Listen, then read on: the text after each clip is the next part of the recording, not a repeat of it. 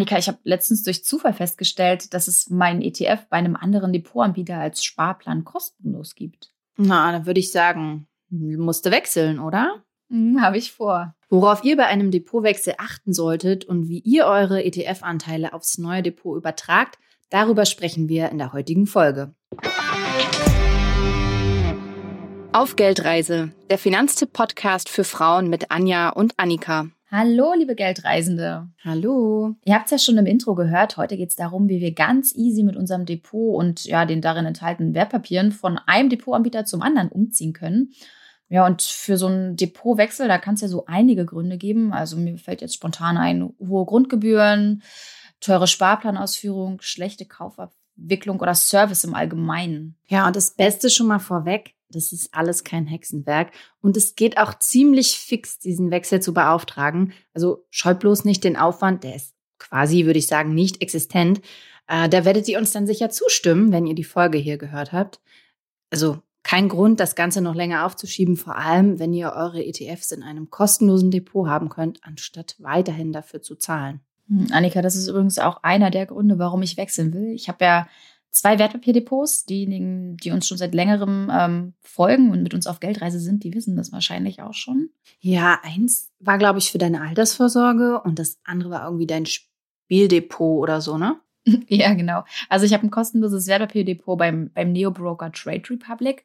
Da halte ich meine Brot- und Butter-ETFs und spare gegen meine Rentenlücke an. Und Was? mh, mh, vorbildlich, ne? Ich habe ja auch eine riesen Rentenlücke, von daher muss ich da auch was tun. Und das andere Depot, das habe ich bei der Comdirect. Da hatte ich mir damals eine Nischen-ETF rausgesucht, einfach weil ich so ein bisschen mehr Risiko gehen wollte. Und letzteres, das kostet mich dann doch so ein ganz kleines bisschen was, vor allem im Vergleich zu Trade Republic. Und was auch noch hinzukommt, ähm, ich bin nicht ganz so happy mit der Nutzeroberfläche, aber das ist mein persönlicher Geschmack, das mag bei euch da draußen ganz anders sein ich finde es halt nicht so super intuitiv und suche mich da, wenn ich da mal eingeloggt bin, irgendwie erstmal gefühlt dumm und dämlich, ich da ankomme, wo ich eigentlich hin will. Mm. Schade, aber ich muss auch sagen, Nischen-ETF, das ist ja mal so gar nicht eine Finanztipp-Empfehlung. Ja, ich weiß und ich kann auch an der Stelle mal verraten, äh, der läuft auch nicht ganz so gut. aber naja. Aber mal ausprobieren ist ja auch immer schön, ne, wenn man so ein bisschen Spielgeld hat. Mm, ja, genau. Also da geht auch nicht viel rein, deswegen wirklich nur Spiegeldepot. Mhm. Ja, und wenigstens bist du auch bei den Depots, also bei unseren Empfehlungen geblieben, den Finanztipp-Empfehlungen. Also für diejenigen, die gerade jetzt nach einem Wertpapierdepot vielleicht suchen, Finanztipp empfiehlt bei den Online-Brokern aktuell, also jetzt Stand Ende September 2022, neben Trade Republic noch Finanzen.net Zero und Scalable Capital Flatex und Smart Broker. Und bei den Direktbanken, da sind es die ING, die Consorsbank, die DKB und Comdirect. Und wenn ihr tiefer in die Materie einsteigen wollt, dann kann ich euch die Folge 32 ans Herz legen oder den Ratgeber unseres Kollegen Hendrik. Und beides packen wir euch in die Show Notes. Ja, jetzt kommen wir aber zum eigentlichen Thema, der Depotwechsel. Lass uns mal Schritt für Schritt durchgehen, wie das eigentlich funktioniert. Also was wir für unsere ETFs, Aktien und Wertpapiere machen müssen, damit die sozusagen ein neues Zuhause finden. Ja, gehen wir davon aus, dass ihr, liebe Geldreisende, auch schon äh, euch für ein neues Depot entschieden habt. Dann solltet ihr im ersten Schritt überprüfen, ob sich denn auch alle eure Wertpapiere dorthin tatsächlich übertragen lassen, beziehungsweise bei eurem jeweiligen Wertpapierdepotanbieter auch handeln lassen. Ja, dazu schnappt ihr euch einfach die Wertpapierkennnummer oder die ISIN, also das ist das internationale Pendant dann eben zur Wertpapierkennnummer. Ähm, das gebt ihr dann in die Suchmaske der jeweiligen Bank oder des jeweiligen Brokers ein und ja, dann wisst ihr auch schon Bescheid. Manchmal kann es auch sein, dass Anbieter bestimmte Wertpapiere ausschließen. Ja, die können dann einfach nicht übertragen werden. Darauf bitte achten. Und, und klar, ihr solltet auch keine Wertpapiere übertragen, die ihr demnächst verkaufen wollt. Weil während des Übertrags könnt ihr nämlich eine Zeit lang nicht auf eure Papiere zugreifen, aber dazu später noch ein bisschen mehr. Unser Kollege Timo, der hat sich mal die Mühe gemacht und für jede unserer Empfehlungen eine Übersicht erstellt, wie zum Beispiel dort jetzt der Wechsel läuft oder ob Broker oder Banken bestimmte Wertpapiere ablehnen bei einem Wechsel und, und, und, und, und. Also Wahnsinnsarbeit, Timo.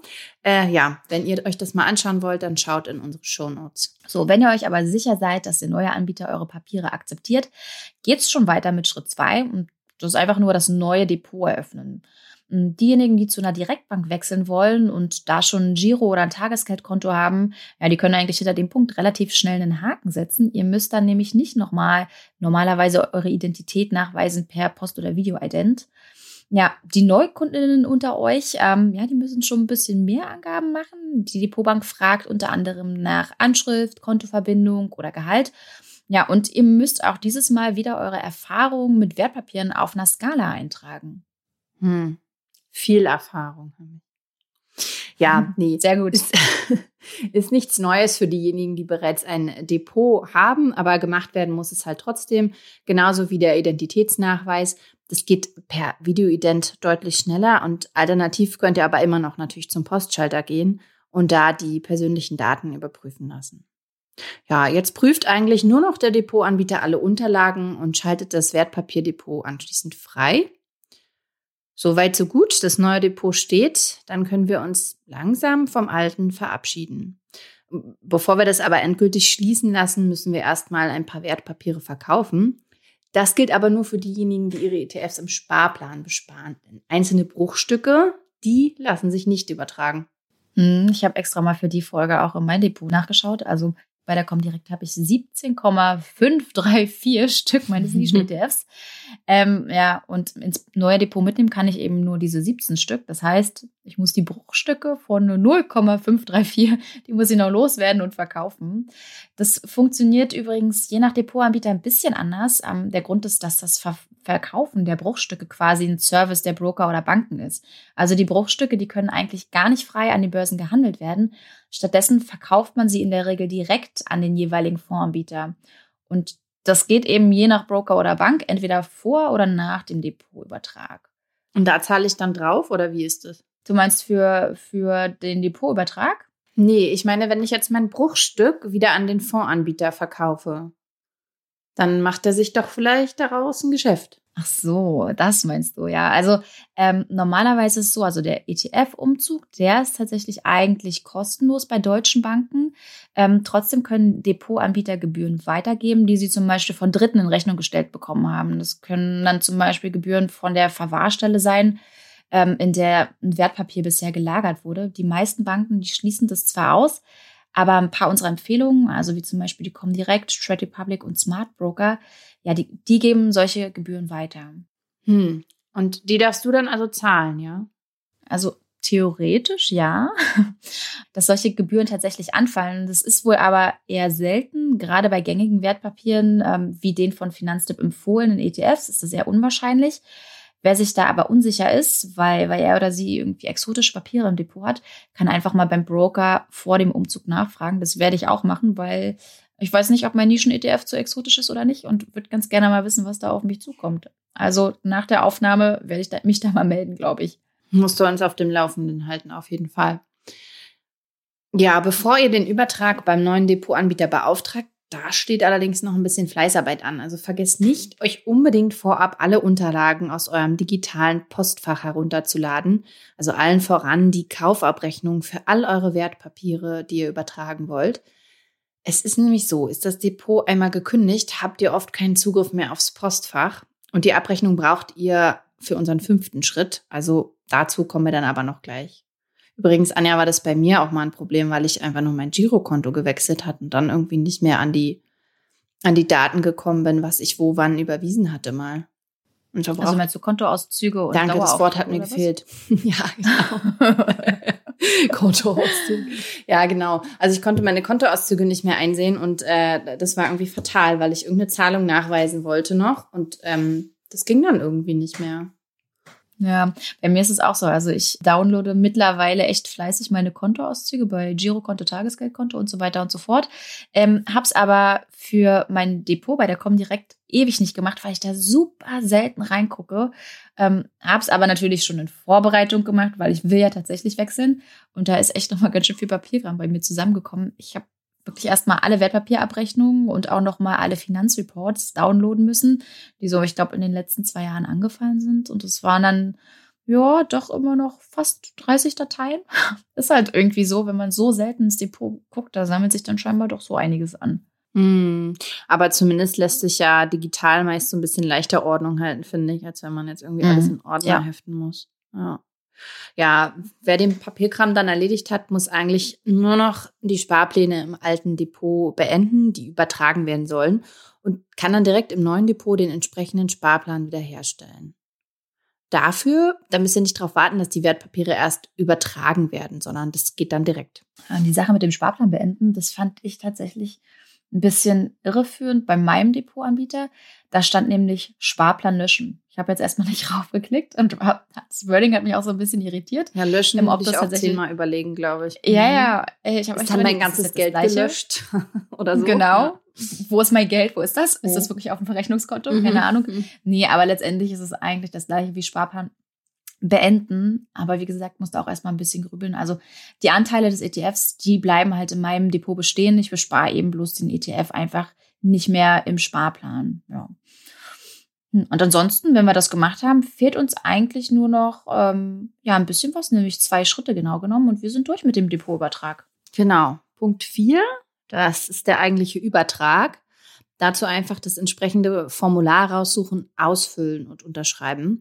Am besten nutzt ihr das Formular der neuen Bank. Die sendet den Antrag dann entweder direkt an den bisherigen Depotanbieter oder alternativ kann es auch sein, dass ihr den Antrag als PDF erhaltet, das ausfüllen, unterschreiben und dann an die alte Bank senden müsst. Und am besten informiert ihr euch, ob das Formular dann per Post oder per Mail geschickt werden soll.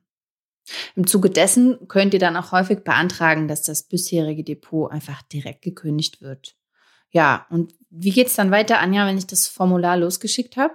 Ja, die, die alte Bank, die nimmt den Auftrag dann entgegen, setzt sich mit der neuen in Verbindung. Die Papiere werden im alten Depot ausgebucht und wieder ins neue eingetragen. Und dazwischen, da können dann halt mal ein paar Tage vergehen, bei denen man eben keinen Zugriff auf die Papiere hat. Wie lange das insgesamt dauert, das ist unterschiedlich, weil für diese Kommunikation zwischen den Banken gibt es kein einheitliches System. Also teilweise kommen da eben doch nochmal äh, Faxgeräte zum Einsatz. Was? Wirklich? Mhm, ja. Schön, ne? Ja, richtig geil. Schön oldschool, ja. Ein Fax. Ich weiß gar nicht, wann ich das letzte Mal ein Fax gesehen habe. Naja. Hm. so ein Faxgerät. Naja. Okay. Ja, umso wichtiger ist es, die Angaben auf dem Formular vor dem Absenden nochmal zu checken. Also nicht, dass man wegen eines Tippfehlers irgendwie das Ganze dann auch unnötig verzögert. Oh Gott, ja, absolut. Ja, sind, sind die Papiere dann einmal übertragen, ähm, kommt dann eigentlich nur noch Punkt 5, den wir vorhin schon kurz angeteasert haben.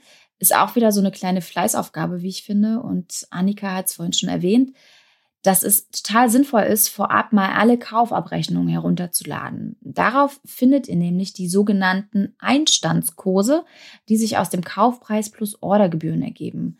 Das ist relevant für alles Steuerliche, sage ich jetzt mal. Ähm, wenn ihr später Wertpapiere verkauft, berechnet die Bank mit Hilfe des Einstandskurses euren steuerlichen Gewinn oder Verlust und zieht entsprechend die Abgeltungssteuer ab. Ist der Kurs falsch, kann es also passieren, dass ihr zu viel Steuern zahlen müsst und es gar keiner hinterlegt, kann es richtig, richtig teuer werden, weil die Bank dann nämlich einfach pauschal 30 Prozent annimmt. Also unbedingt Einstandskurse checken, wenn alle Wertpapiere ins neue Depot übertragen wurden, beziehungsweise gegebenenfalls auch nochmal korrigieren lassen und die zu viel gezahlten Steuern mit der nächsten Steuererklärung zurückholen. Komplizierter ist der Scheck, wenn ihr ein Wertpapier mehrfach nachgekauft habt oder regelmäßig mit einem Sparplan bespart. Denn dann habt ihr ja zu unterschiedlichen Kursen gekauft und ähm, der steuerliche Einstandskurs, der ergibt sich dann quasi aus dem Durchschnitt der unterschiedlichen Kursen, zu denen ihr gekauft habt. Also den zu berechnen, das ist jetzt nicht ganz so easy lief der Sparplan beispielsweise schon einige Jahre, müsst ihr also ziemlich viele Kaufbelege zusammentragen. Aber in den Fällen könnt ihr es euch ein bisschen einfacher machen. Ihr notiert euch einfach am besten den Einstandskurs, der vorher in eurem alten Depot hinterlegt war und gleicht ihn mit dem Eintrag im neuen Depot ab. Ja, so habt ihr einen groben Überblick letztendlich. Und liegen diese Werte ziemlich weit auseinander, dann solltet ihr unbedingt mal bei dem bei den Banken beziehungsweise bei der Bank nachfragen. Wir gerade darüber gesprochen haben, dass man das irgendwie alles nicht verzögern sollte, den Umzug. Noch vielleicht mal der Hinweis, so länger als drei Wochen sollte so ein Umzug nicht dauern. Und äh, falls es sich doch verzögert, dann muss die Bank zumindest erklären, woran es liegt. Also habt ihr nach drei Wochen nichts gehört, fragt am besten einfach mal nach. Und wenn dann immer noch nichts kommt, dann könnt ihr euch an die BaFin wenden. Das gilt übrigens auch grundsätzlich, wenn ihr ein anderes Problem habt, äh, was ihr mit der Bank nicht klären könnt. Dazu einfach das Online-Beschwerdeformular ausfüllen, das Problem so gut ihr es könnt beschreiben und die Belege anfügen. Und anschließend bittet die BaFin die Bank dann um Stellungnahme und kann sie auch auffordern, den Vorgang zu beschleunigen. Ich würde sagen, Link packen wir auch wieder fürs Online-Formular in die Shownotes. Ja, genau.